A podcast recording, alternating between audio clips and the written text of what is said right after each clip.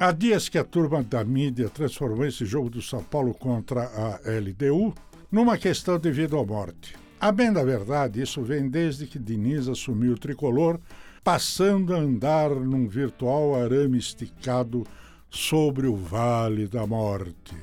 Certamente, fruto desse medo doentio do brasileiro atual, pois Diniz representa a ousadia, justamente o oposto do medo cevado de cabo a rabo na nossa sociedade como um todo. Há razões para se ter medo, sim senhor.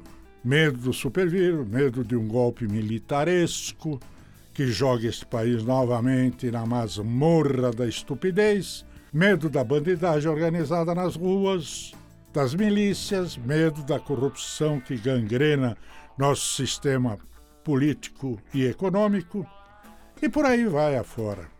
E, sobretudo, medo de quem não tem medo. Diniz, como técnico de futebol, já provou não ter medo e continua pagando caro por isso. Contudo, vai em frente. E o São Paulo, na, na noite de quarta-feira, reabilitou-se na Libertadores jogando desabridamente na primeira meia hora da partida, quando dominou o adversário e marcou dois gols relâmpagos.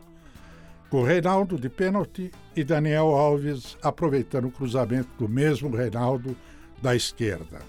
Mas não é fácil erradicar de vez o medo encruado no nosso futebol nas duas últimas décadas. E o time recuou, dando ânimo para a LDU rondar a área de Volpe em vão, é verdade. No segundo tempo, porém, o tricolor aos poucos retomou a coragem logo Igor Gomes resolveu a questão em trama esperta de Pato e Vitor Bueno. 3 a 0. Com a expulsão de Sornossa, aquele aí do Corinthians, lembra?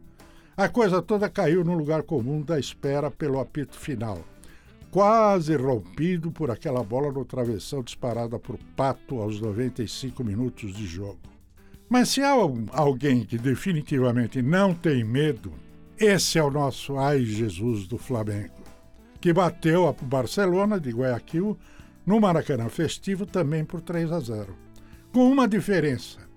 Já com o placar estabelecido, Jesus trocou seu único volante, o Thiago Maia, por um meia ofensivo, o veterano Diego, e seguiu massacrando o adversário até o fim sem parar.